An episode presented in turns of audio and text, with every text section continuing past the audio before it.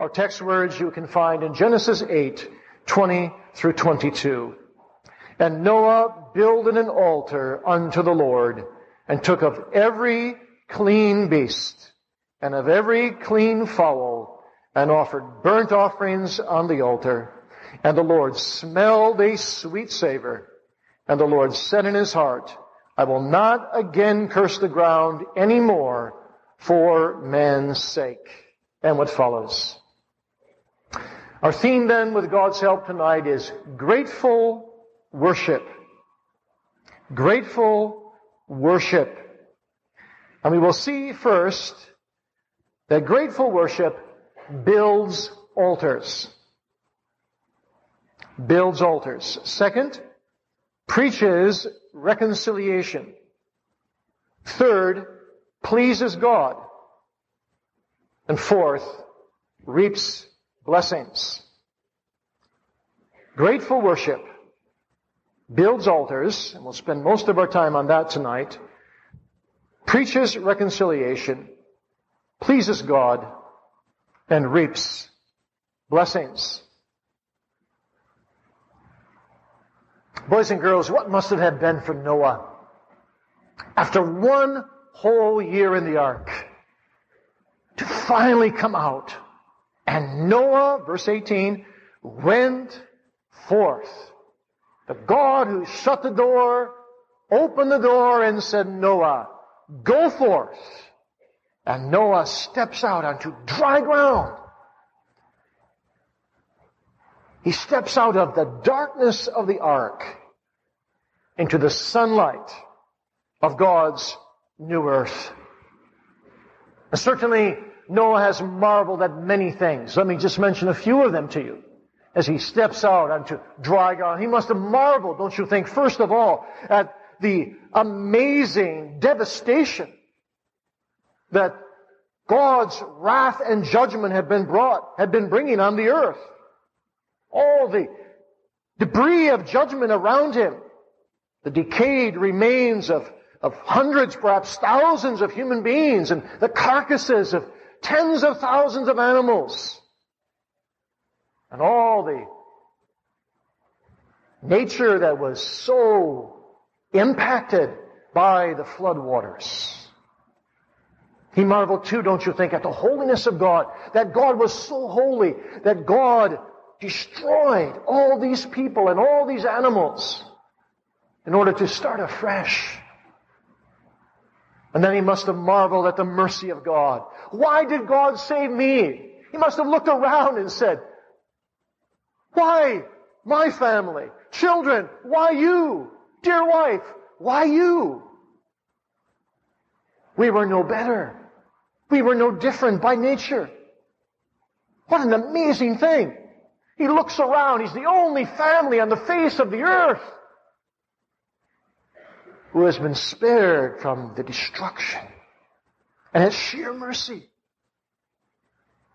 So I think the overwhelming feeling of Noah, beyond and above this mercy and this holiness and this judgment, is this incredible wave of gratitude that must have swept over him. This tremendous sense of indebtedness to God for His mercy and His compassion.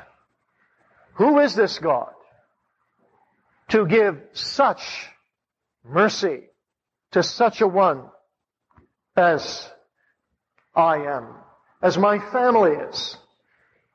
Noah can't comprehend it. Andrew Bonar, I read once said, I have never been convicted as deeply of sin as I have desired to be I've never had the freedom to say with Paul that I am the chief of sinners as I desired to be able to say. But one thing I can say. I am the chief of debtors. And you see, when God leads His people, one way or another, sometimes into their chief sinnership, when they really see their sin in a profound way, but there are other times that they see their chief debtorship. Why so good? To someone so bad. It would have been entirely right, Lord, to destroy me and my family also. And I think as Noah stepped out of his ark, don't you think that, that the thing he wanted to do most of all was to give back his entire life to God? Every thought and every word and every action. Lord, I'm here for only one purpose. I want to live to thee. I think that's how he felt as he emerged from the ark. And we, we see the proof of it, don't we? Because as soon as he comes forth, verses 18 and 19, we read, and Noah builded an altar. It's, it's a wonderful connection, isn't it? A wonderful conjunction. He went forth out of the ark and Noah builded. Before he went into the ark, he was a builder. He comes out of the ark, he's a builder again. But now he's a builder of an altar. Now he's a builder of an altar of thanksgiving. Noah builded an altar unto the Lord. He makes this new dry ground on which he stands a place of worship, grateful worship, a place of sacrifice. He offered of every clean beast and of every clean fowl burnt offerings on the altar. So what does Noah do? He steps off the ark and he consecrates himself and his family unto the living God. And he takes one of every clean animal. Some people say there were seven clean animals. Some say the seven means there were seven pairs. There were fourteen.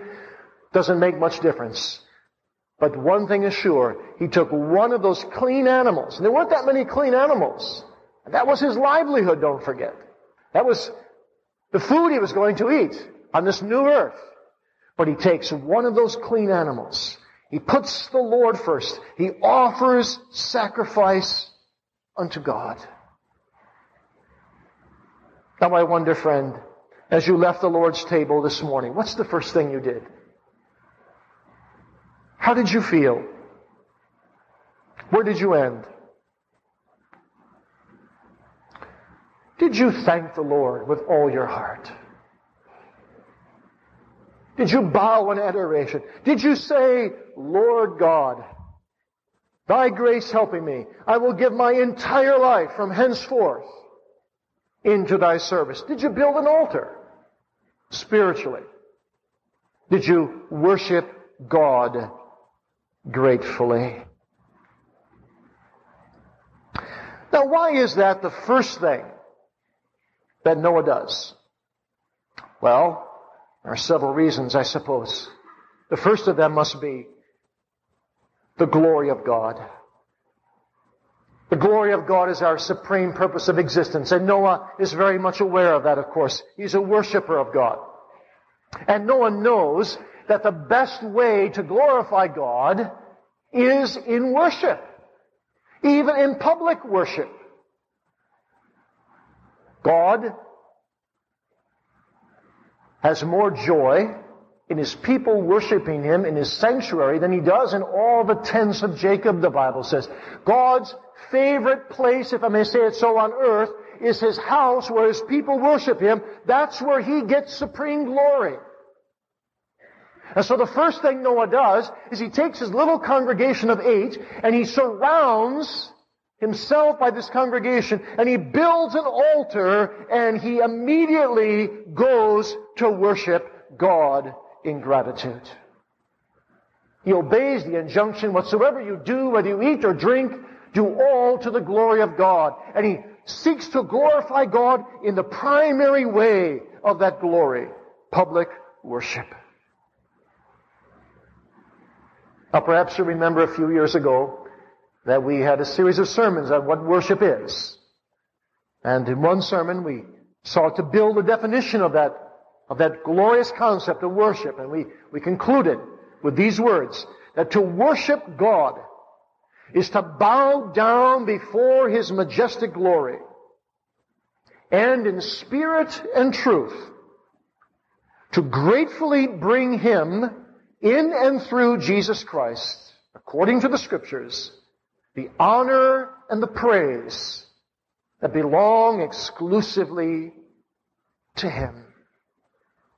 Now, of course, Noah doesn't have the written scriptures, but he's got the, he's got the oral word being passed on. But for the rest, this, this whole definition is exactly what he's doing.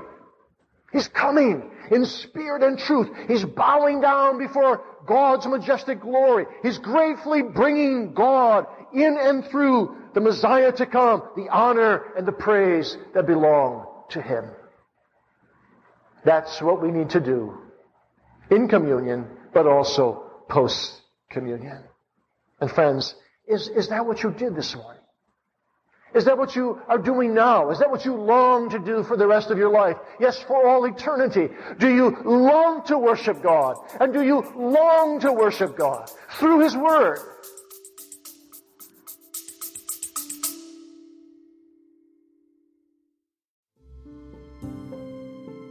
Would you like to deepen your understanding of Reformed theology?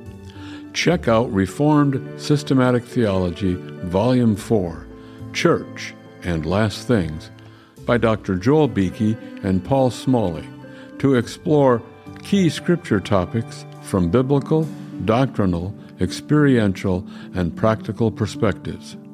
Pre order the culmination of Dr. Beeke's life's work at heritageBooks.org forward slash RST4.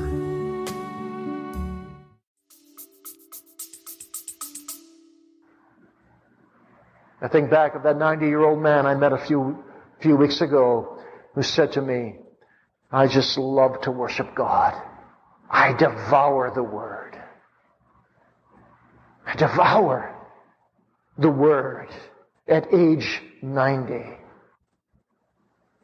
So he doesn't look around and say, isn't this something? We've got the whole world.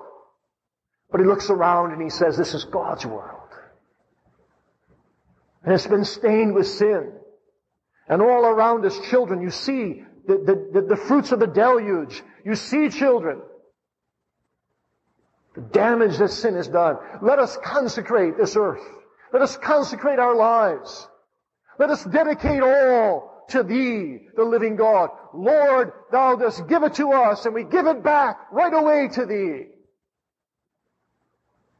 That's how we, that's how we are to respond after the Lord's Supper. Whatever we have received, did you receive special blessing this morning? Give it right back to the Lord. To Thee be the glory. To Thee be our dedication. You see, Noah's building an altar showed what was going on in Noah's heart. It revealed his saving faith. It revealed that Noah's faith moved Godward and that the Spirit of, Spirit of God was leading him to God. It showed that he was a sincere believer. He worshiped God by the Spirit and in truth. Friends, as we move out into this week and for the rest of our lives, we owe it to our God to put God first. The real question is not, what do I want or what do I get out of something? Or how can I fare? The real question is, what does God want? The real question is, what did God get out of worship this morning? The real question is, how may I, as Calvin put it so succinctly, glorify God? And when we move out Monday morning, back to work as we heard this afternoon, back to the means of grace, back to a secular world, with a carnal heart, with infirmities that abound, will you bend the knee and say, Lord God, give me grace every day to put thee first and to gratefully do so, as we also heard this afternoon. Not out of compulsion, not out of legalism. Noah didn't have a mandate here to worship God. God didn't say, Noah, when you get out of the ark, worship me. Notice Noah waited on God to come out of the ark. But once he came out of the ark, it was spontaneous. He could not but worship God. God loves those who worship Him. The Father seeketh such to worship Him in spirit and in truth.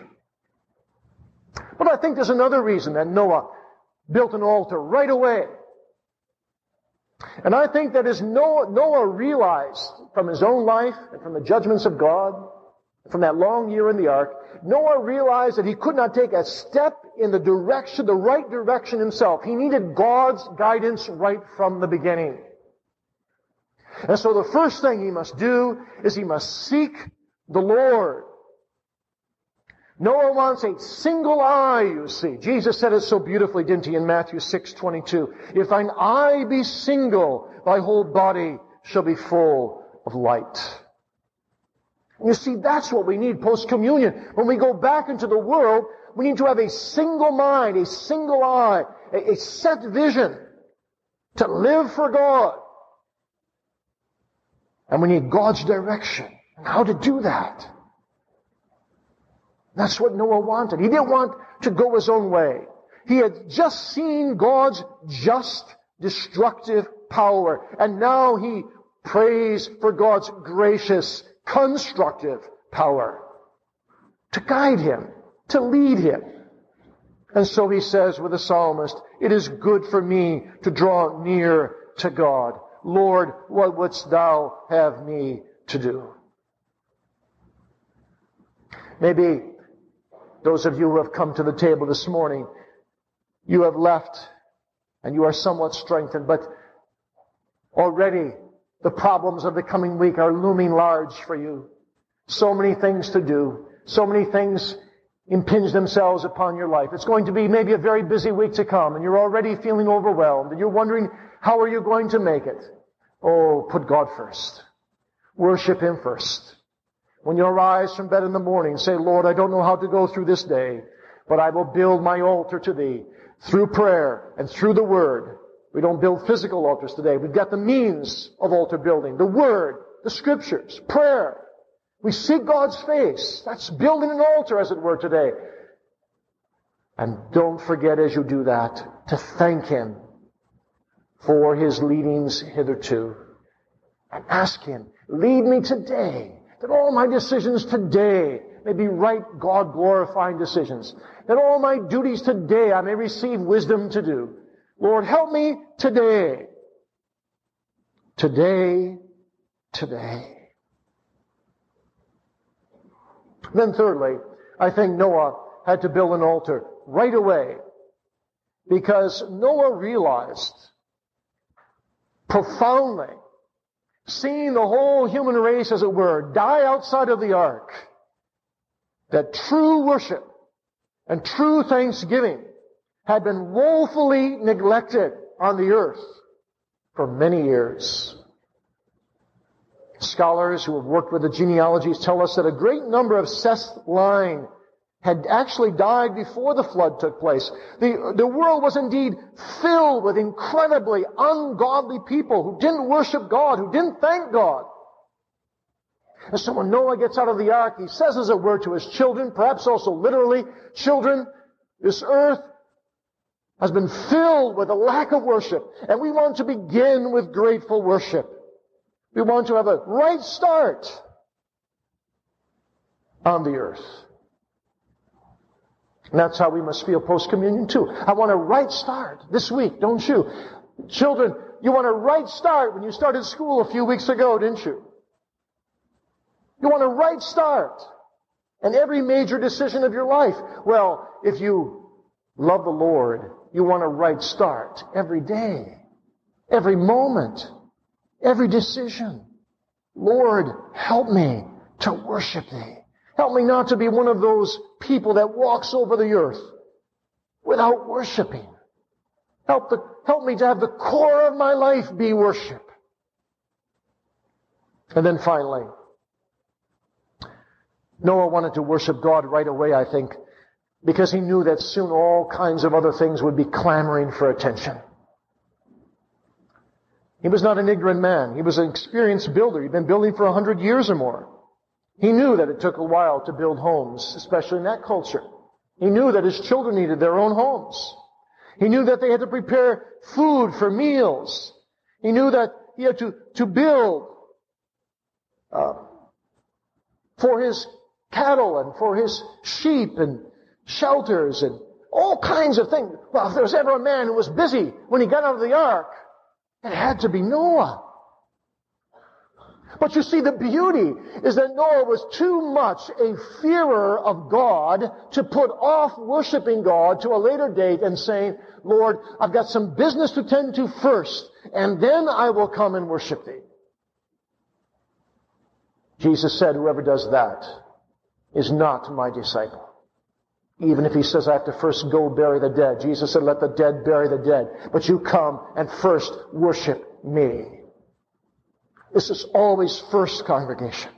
Seeking grateful worship, seeking communion with God is our first task, our immediate task. Delayed communion, delayed worship is no communion, is no worship. And Jesus put it this way, didn't he? Seek ye first the kingdom of God. That's what Noah did. And all other things shall be added unto you. And that's what Noah experienced. And that's what we shall experience as well. If we respond to communion, post-communion, in the right way. Now you and I don't put God first by nature. By nature, we respond to God by saying, Our hands are open to receive thy gifts. We want God to supply us with food, with shelter and clothing, all kinds of things. Maybe even the means of grace. Maybe you enjoy coming to church. But by nature, it goes no further than that. Our hands are open for God's gifts to us. But the question that comes to us after the Lord's Supper is, are our hands also stretched out to the heavens to give God's gifts back to Him? Like Noah, do we return to God with a broken heart, with a contrite spirit? Do we set up altars of dedication in our families and in our world? Do we surrender ourselves to God spontaneously and wholeheartedly? Are we truly thankful?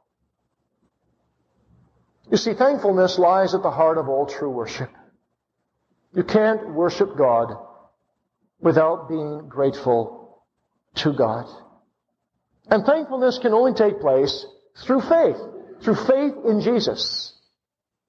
That's what Noah had clung to before he went into the ark for a hundred plus years. He clung to God's promise, his bare promise by faith.